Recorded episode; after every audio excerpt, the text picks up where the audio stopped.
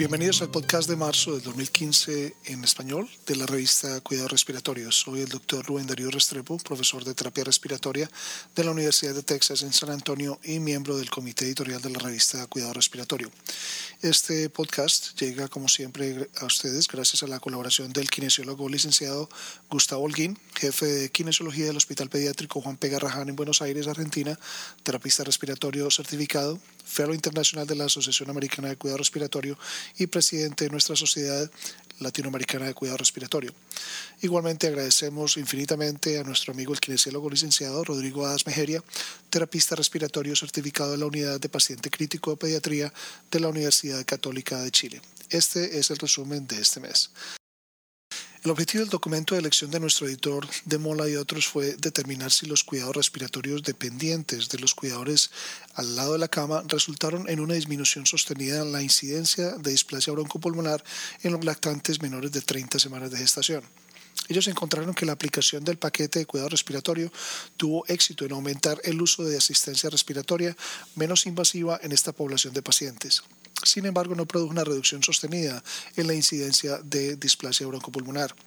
Como escribe Petit, el paquete de cuidados respiratorios evaluado por Mola no puede haber tenido el efecto esperado en, en, este tipo de población, pero importantes avances fueron hechos tempranamente en su aplicación y la creación de una guía basada en información y evaluación posterior debe ser premiada. En nuestro próximo artículo, Genet y sus colegas describen los resultados de satisfacción del personal y de los procesos relacionados con el líder terapeuta respiratorio en las rondas interdisciplinarias en la unidad de cuidado intensivo neonatal.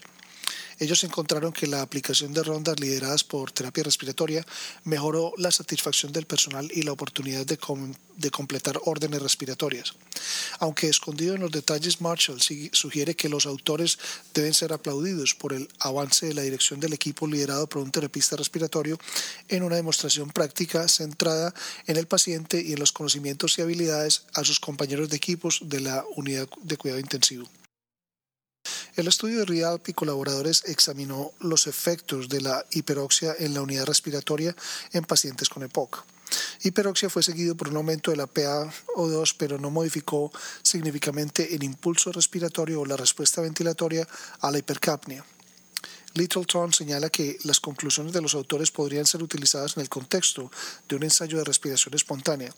La hiperoxia durante una prueba de respiración espontánea causa solo hipercapnia modesta y no debe causar un cambio significativo en el impulso respiratorio o ventilación por minuto un aumento de la PaCO2 de 10 milímetros de mercurio o más se debe interpretar como un signo de insuficiencia respiratoria y el paciente debe o bien ser extubado y colocado en ventilación no invasiva o permanecer intubado en el ventilador.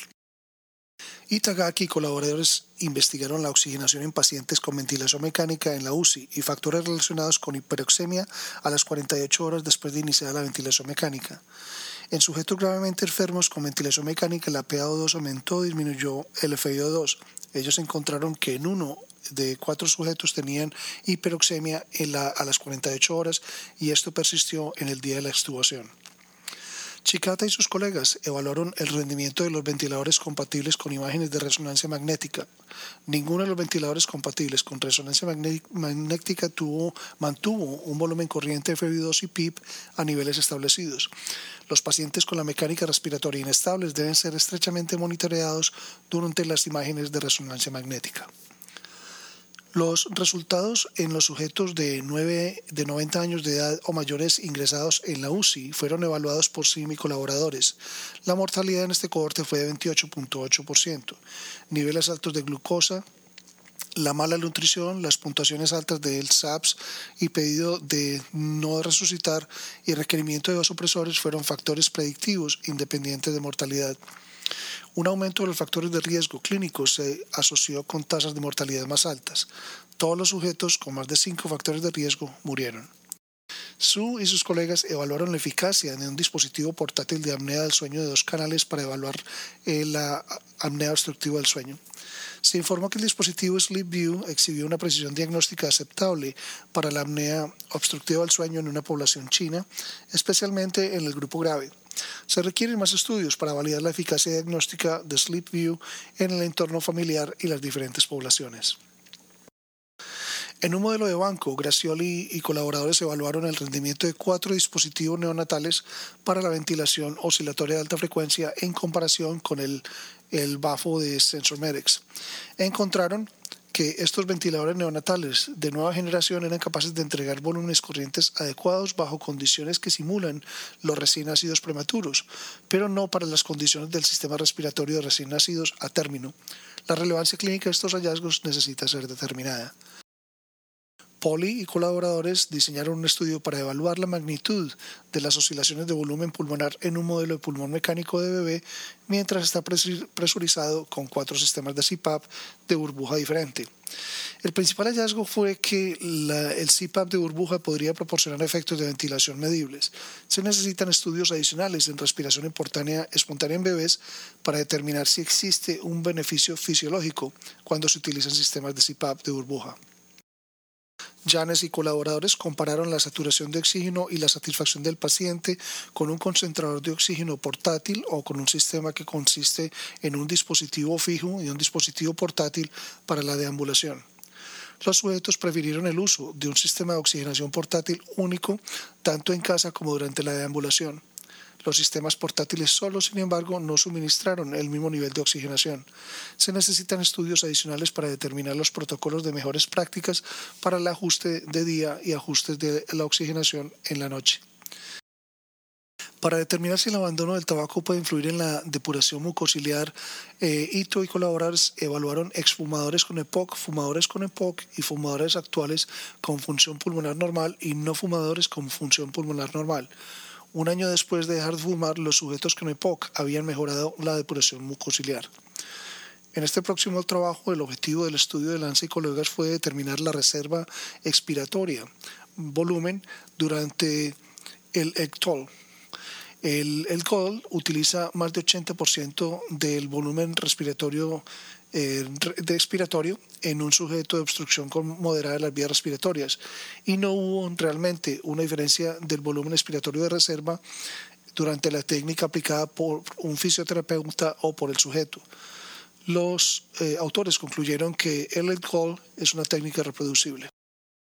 Bennett y sus colegas examinaron la relación entre estertores y mediciones de las vías respiratorias conductoras y la puntuación de enfisema obtenida de la tomografía computarizada de alta resolución aunque hubo algunas correlaciones significativas entre las características del crujido y mediciones de las vías respiratorias conductoras y la puntuación de enfisema, la posibilidad de que estas correlaciones hubieran ocurrido por casualidad no se pueden descartar.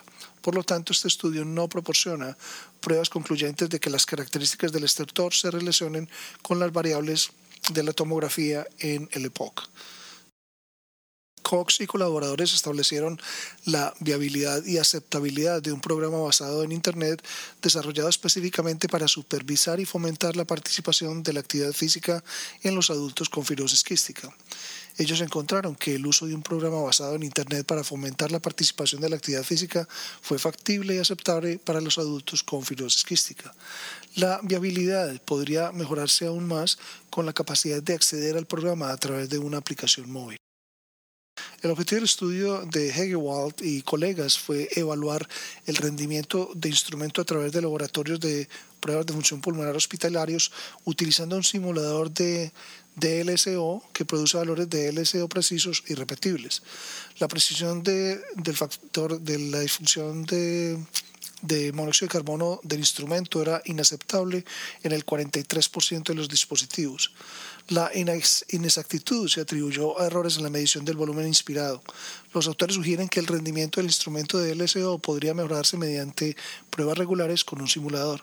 Se debe tener precaución al comparar los resultados de LSO registradas en diferentes laboratorios. Finalmente, el objetivo de estudio de McAdams y sus colegas fue describir la implementación de un puntaje de severidad respiratorio y CPAP de burbuja en una unidad de cuidados intensivos neonatal de una zona rural de Uganda. Encontraron que la implementación de CPAP de burbuja en los países de bajos y medianos ingresos es factible. El puntaje de, severidad respiratorio puede ser una herramienta sencilla y útil para controlar el estado respiratorio del recién nacido y para orientar la gestión de CPAP. Los esperamos el próximo mes. Para recibir el contenido tanto de esta edición de la revista como de las pasadas, visite nuestra página web www.rsjournal.com y allí podrá suscribirse para recibir los podcasts de las próximas ediciones.